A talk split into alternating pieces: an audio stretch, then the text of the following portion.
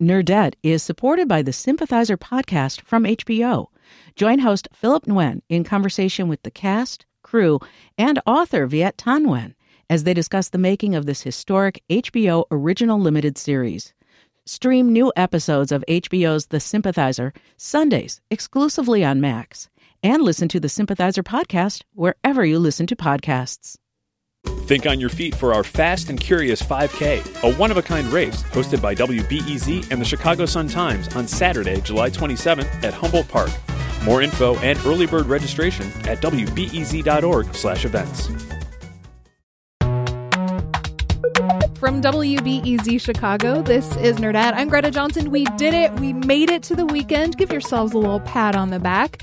Coming up in today's show, we will hear from Michael Greyeyes. He's an actor in the Peacock show Rutherford Falls, and he's going to talk about what makes it so good. This is a smart show a really, really smart show. Like I think I think humor is awareness, but this show always surprises me with how deep it is. But first, it's our chat about the week that was. Our guests this week are the co-hosts of New York Magazine's The Cut podcast, Jasmine Aguilera and B.A. Parker. Jasmine, hey. Hi. Parker, welcome.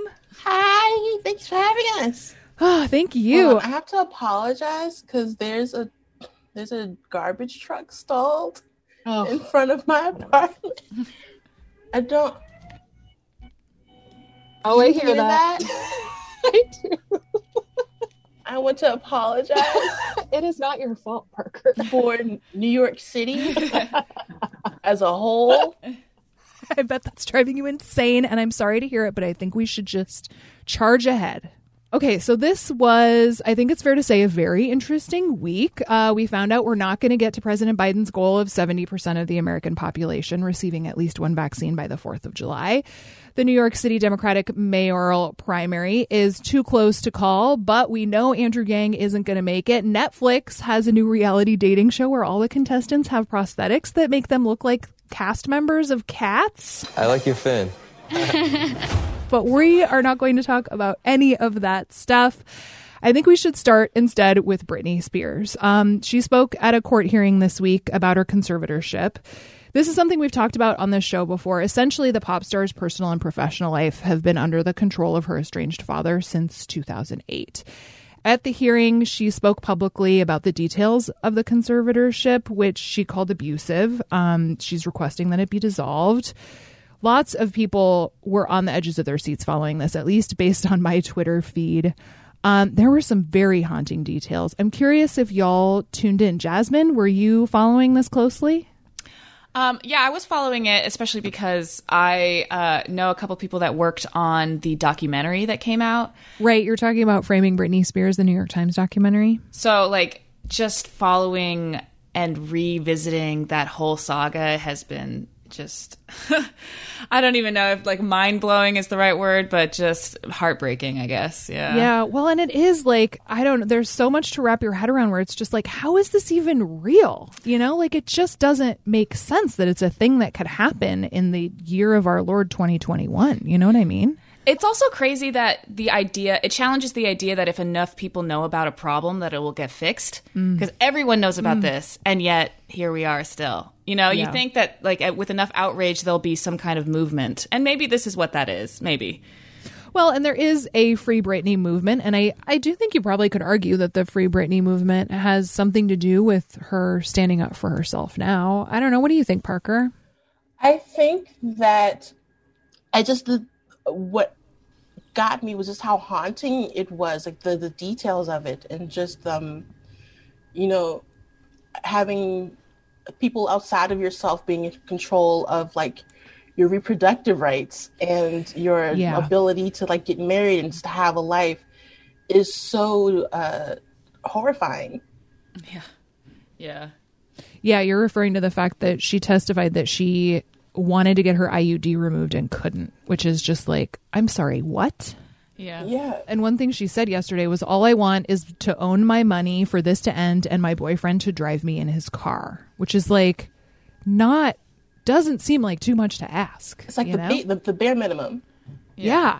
Of a girl of a 40-year-old woman. Yeah. Again, in the year 2021, you know? Like it just is astounding. Yeah. So, staying with the legal world, I want to switch gears a little bit and talk about the United States Supreme Court, um, which I don't know. I feel like these days, speaking of, you know, the right to choose or whatever, often cases these days can be super dire. But I found this story to be oddly refreshing. Turns out back in 2017, teenager Brandi Levy took a Snapchat to express her frustration at not making the varsity squad. She was a cheerleader. She said, fuck the school, fuck cheer, fuck everything. And she got kicked off the team and she sued. And the controversy has made it all the way to the highest court in the land. And this week, eight justices agreed with Brandi that free speech is free speech as long as it doesn't disrupt the classroom. I am just so delighted by this. Um, I'm curious for both of you, like, is there something equivalent that you might have been suspended for? I mean, partly why I think I'm I find this so delightful is like I also am like filled with relief by the fact that Snapchat didn't exist when I was 17. So I just like didn't even have the possibility of saying fuck everything on a public platform. Um, but I don't know. Yeah, it got me wondering. Like, is there is there something that thinking about now? If you had said it on Snapchat, you probably would have gotten kicked off the cheerleading squad. Oh boy, that's more of a Jasmine question. Oh, you know, you know me so well, Parker. I had a feeling Jasmine was going to yeah. have a good one. yeah, this. no, I have many. I, I, was actually like struggling to pick one. Um, I had an attitude in high school. Um, uh, well, first of all, this, this, whole story is such a mood. I, like, right? I, it's such a mood. Um, and also like the the the cojones to like take it all the way to Supreme Court. Like, good, good on you, girl. You, yep. Yeah, I mean, um, she might as well have said "fuck the Supreme Court," you know? yeah, really. well, well, when I read this story, I immediately thought of this picture that exists. Um, me and my best friend in senior year of high school, we took a picture of us flipping off the like Soquel High School, which is the name of my high school, like mm. sign in our graduation oh, yeah. robes. Okay. Uh, just as like a, you know, whatever. And um, I had already graduated, right? They'd already given me my diploma. And afterwards, uh, they saw it on MySpace because that's how old I am. um, and I got I got like called in because you know you have the last day of school and you have graduations after school ends, right? Uh-huh. So they still called in in the summer, and they were like, "You need to take this down." And I was like, uh, wow. Uh, I was like, what are you gonna do? Take my diploma? I already have it. So like, like no.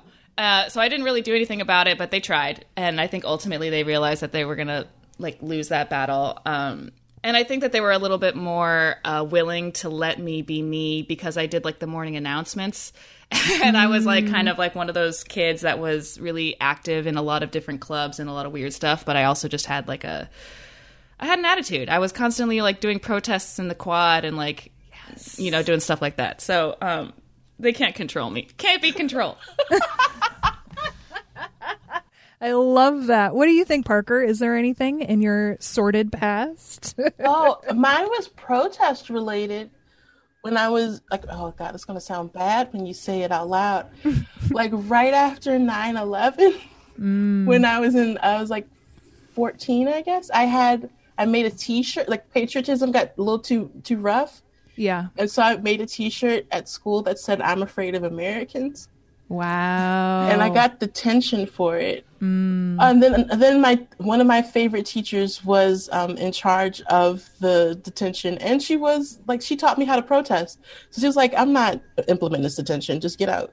Oh good. Yeah, like she was one of those people that was like, here's uh here use your use the school computers to look up anything unsavory in case the government's looking.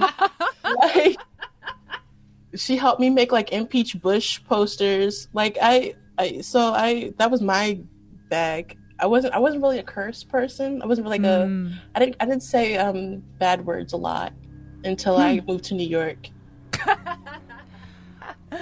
I feel like the most I got in trouble was probably in junior high and I I had pneumonia, so I couldn't be in gym class. So I like spent that period in the library and I was talking to a friend in the library and the librarian told us to shush and I mouthed what a bitch at my friend who I was talking to, which is funny to think about because it's such an obvious like you don't have to say the words. It's very clear if you're mouthing what a bitch. And ob- like the librarian saw me and then she gave me detention. And I feel very as a book and librarian lover now I feel very bad that I you know was so mean to the librarian. Aw.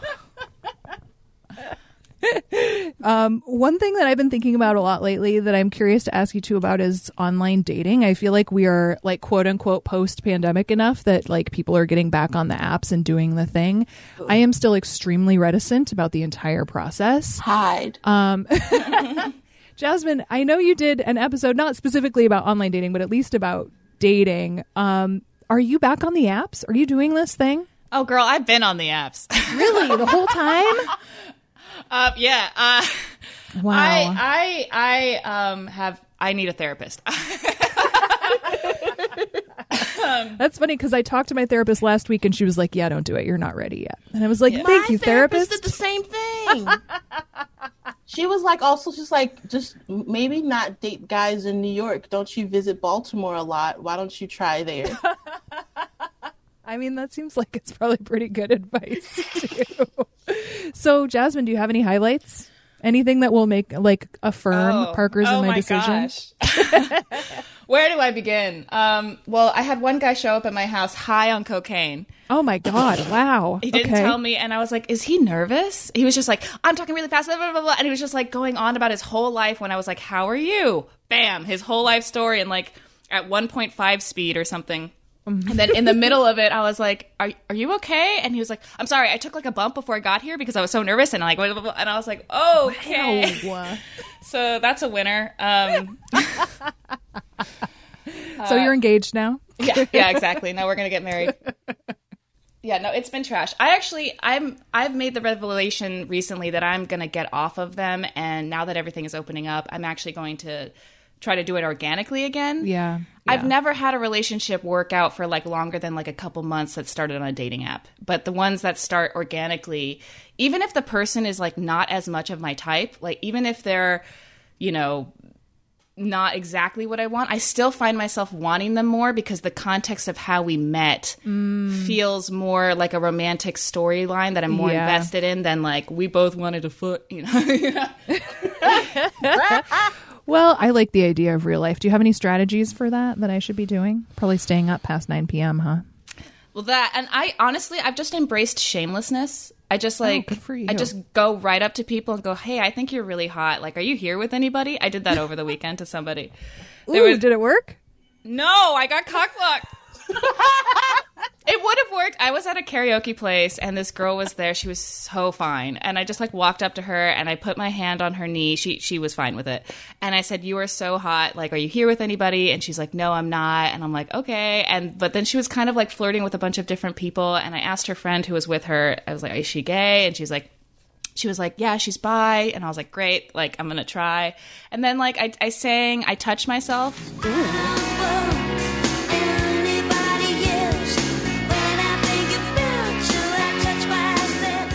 up on me and she started dancing on me, like grinding up on me while I was singing Okay. it. And I was like, "All right, green light, go!"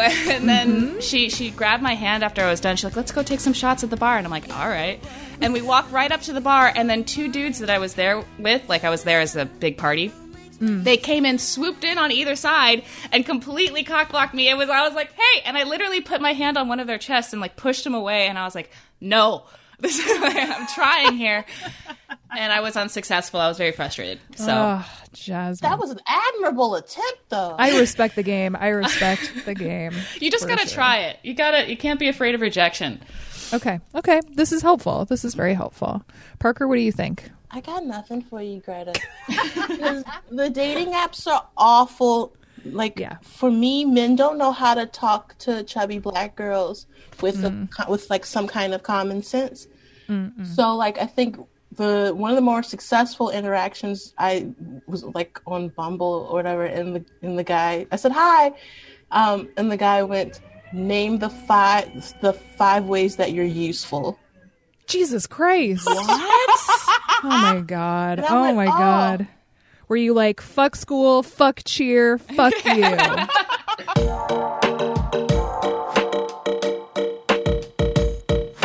Parker, Jasmine, thank you both so much. Y'all are the best. Thank you. Thank you so much, Greta.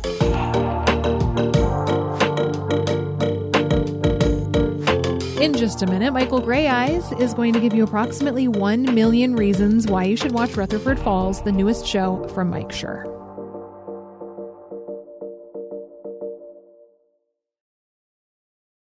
Nerdette is supported by the Sympathizer podcast from HBO.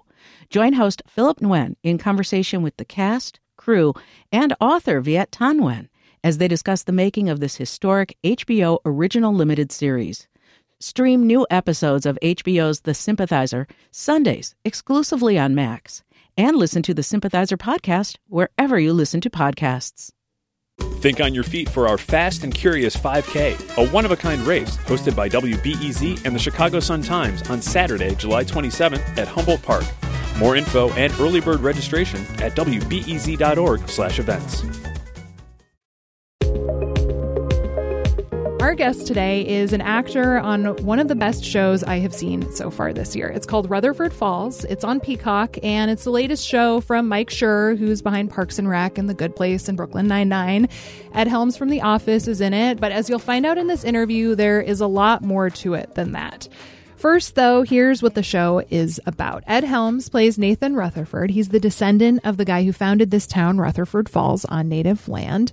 Nathan's best friend is Regan, who's played by Jana Schmieding, who's amazing. She's a member of the fictional Minishonka Nation, and she works for Terry Thomas, who owns the casino in town. Terry is played by Michael Greyeyes, who's Plains Cree, and he is with us now. Michael, welcome to Nerdette. Hi there. Hi, Greta. Oh, I'm so excited to have you. So, um, obviously, those were just like the barest of plot points that I just gave. I think the show does a lot. It speaks to a lot of conversations that people are having around reckonings with legacies and identities. I think it's also largely about friendship and community and ambition. I'm curious what stood out to you when you first heard about it. Uh, to me, this is a really beautiful examination of the ground that we stand on. It's uh, to me, it's an examination of like why people are the way they are. The characters in the story are mm-hmm. all shaped by history in some way and we come to each other in this moment and we are however you would describe it we are products we are victims you know we are uh, manifestations of of all these complex histories and we just come mm-hmm. into intersection with each other and we have to like deal with all of it like we do in real life yeah so, as I mentioned, you're an Indigenous actor. Um, I've read half the writer's room on this show is also made up of Indigenous people. That is not the norm. How much do you think that changed what this show could do? Um, yeah, that's that's not the norm. It's far from it. So, by having numerous Indigenous voices from different nations from all over Turtle Island, what the show is able to do is uh, tackled the notion that we are that we are monolithic in any way. Haudenosaunee people are very different than than Seminole people, which are, are quite different than Blackfeet. You know, so when mm-hmm. I look at the show, I see families, I see indigenous families, really beautifully wrought and written about. And so for me, that's the benefit of having numerous writers is that we can create community. I feel like the jokes are also just really good. yeah, yeah. The um, Sierra is a genius. You know, like I tell her that, and she like one of the showrunners. Yes, yeah. our showrunner, and she um, she you, you know she she poo poos me. She goes, no, no, no, no, no, no. We're we're just working. We're worker bees. Um, but uh, it's it's the it's the intelligence. Like this is a smart show a really really smart show like i think i think humor is awareness but this show always surprises me with how deep it is yeah, I want to listen to a clip that I think speaks to exactly what you're talking about. This is one of the funniest scenes of the show. I thought it's at a public event that the mayor is hosting. She's the town's first black mayor. She's played by Dana L. Wilson. She's a great character. So your character and the mayor have a lot of pretty hilarious and I think super nuanced power struggles, and you can really see it in this scene. Uh, the mayor is holding court in front of this group of people, and Terry literally walks up. He has his own mic. He like pulls it out of his pocket and he starts talking in Mohawk, and there are just a couple of English words, and the mayor is completely confounded, and I just think it's hilarious. I'd like to take a moment to acknowledge that we are currently standing on Minishonka land. Beautiful. Okay. What Guanualadu? Ayamas Zawadat Galide, Mayor Deirdre Chisenhall, Oni. Ayamas Auganole G Chisenhall. Yaganoa, yung gitnagomla tani. Nesagane, unfortunate genocide. Nekji, nyawanji diziwe, de gwaliwas nyeze. Nekji iamer Deirdre. Yo skats ganigahawe. Yo snole. Onya salade. So frigid.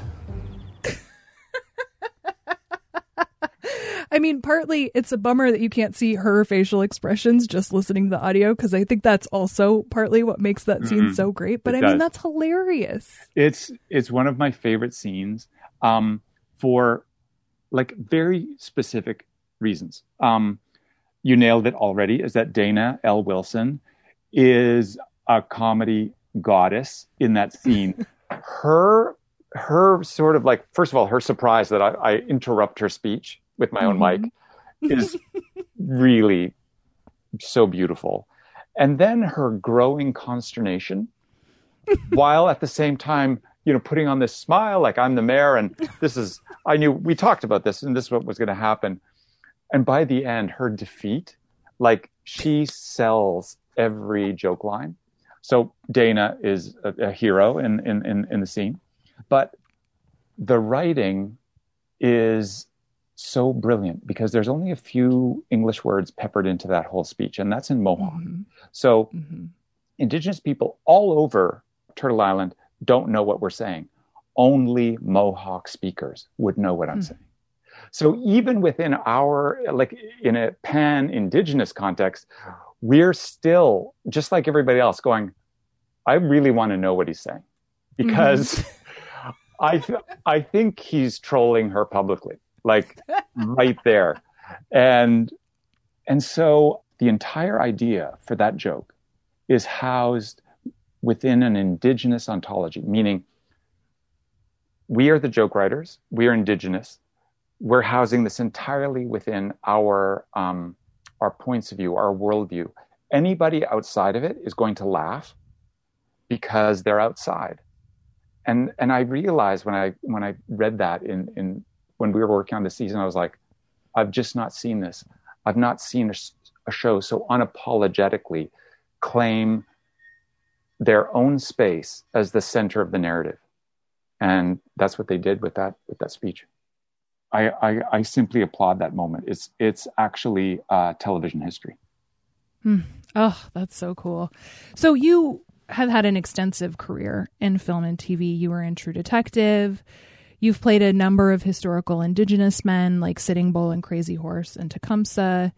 This is your first comedy role, right? Mm-hmm.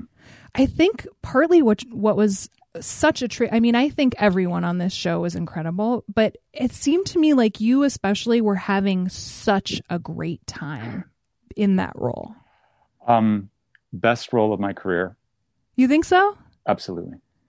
Absolutely. And it's because I've been really fortunate in the last, I'd probably say about five, six years, uh, with the kind of writing that I've been given, the kind of directors I've been working with, you know, the prestige of the various projects.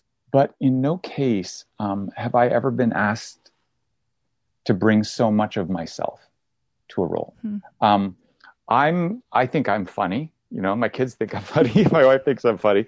Um, but people are stunned when they go, "You're hilarious. You're mm. like I just why haven't you done comedy before?" And I'm like, "Uh, because that's just the way the business works." You know, because nobody wrote it for you. Because nobody wrote it for me, and nobody saw it that way. And I certainly don't look like I'm, you know, I'm I'm I look the way I look, and I play imposing men, and or broken men, and mm. I've loved playing those roles. But Terry isn't broken.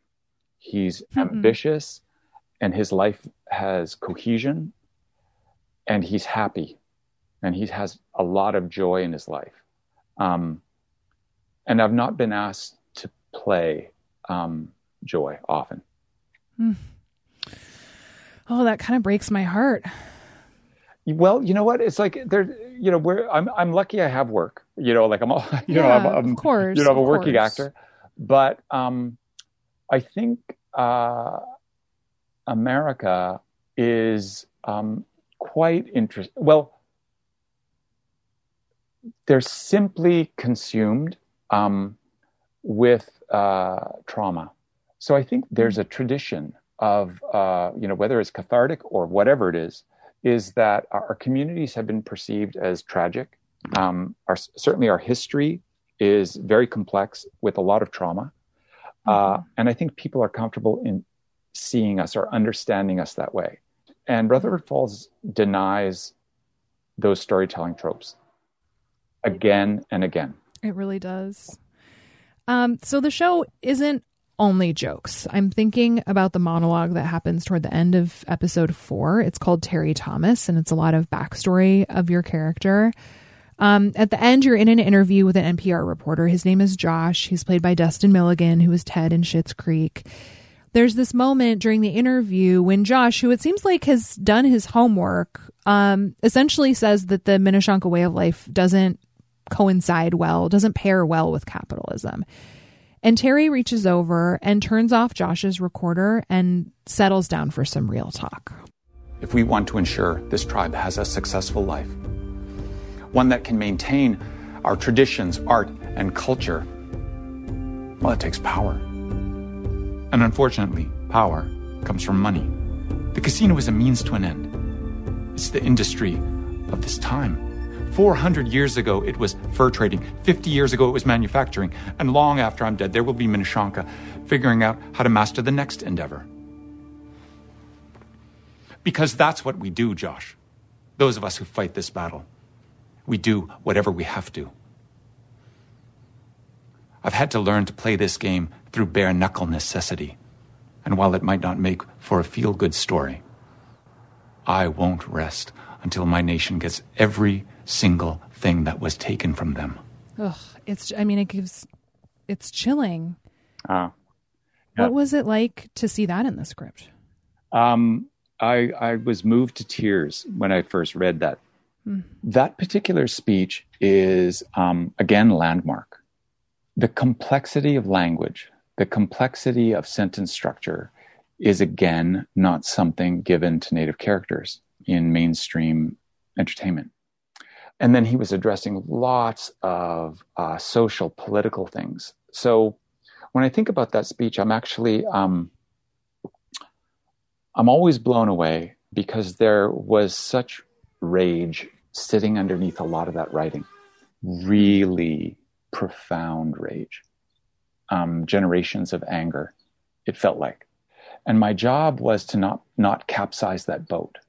I said recently, you know, that uh, generations ahead of us, uh, they had to eat a lot of shit, grin and bear it for our mm-hmm. sake.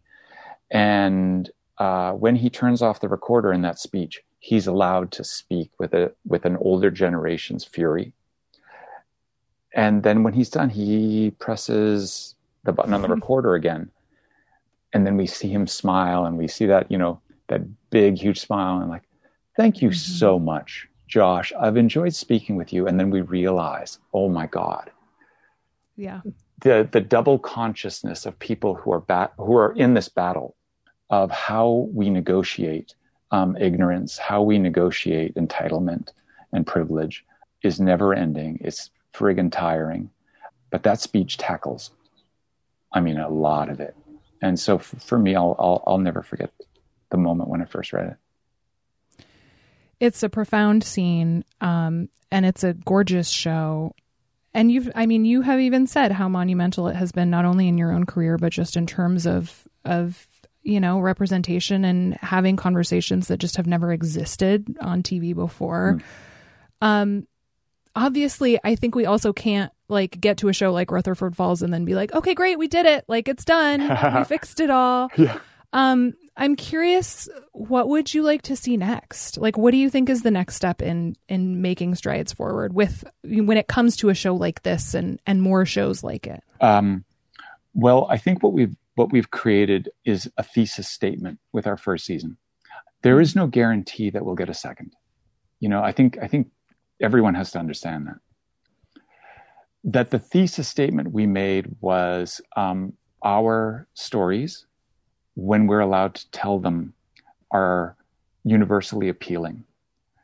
We're funny.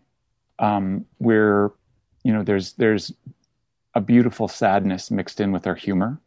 So I argue that we we don't know whether we'll get a chance to build on on these seasons, this first season of work. Uh, so understand, therefore, that this is a precarious position. Reservation Dogs is coming out next. You know, I, I joke that uh, Rutherford Falls, if we were a band, we would be the Beatles, and Reservation Dogs, they're the Rolling Stones, right? so I love both those bands, right? So mm-hmm. our our world is better because they're both in it. Um, yeah. So we can't have just one, right? Uh, we can't have just two. Um, what what we yeah we got to get the Who in there. We got to get Pink Floyd. We got to get the Ramones. you know, the Clash. So, uh, so I I hope this is the beginning of a sea change. Um, that's my fervent hope. I hope so too. I hope we get a season two, and I just really appreciate your time, Michael. This was really a pleasure to talk with you. Oh, Greta, it was my pleasure.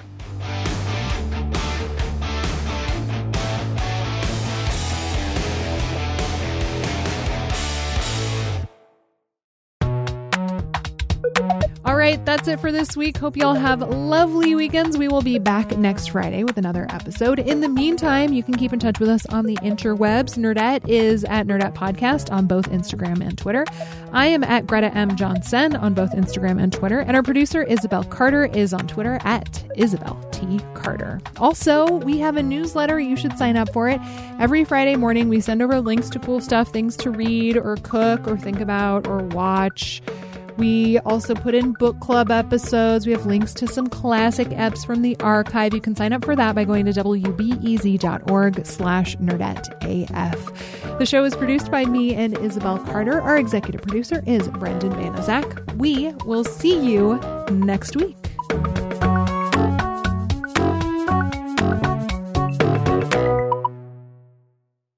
Nerdette is supported by the Sympathizer podcast from HBO.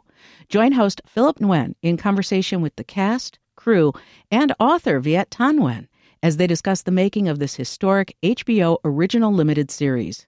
Stream new episodes of HBO's The Sympathizer Sundays exclusively on Max and listen to the Sympathizer podcast wherever you listen to podcasts.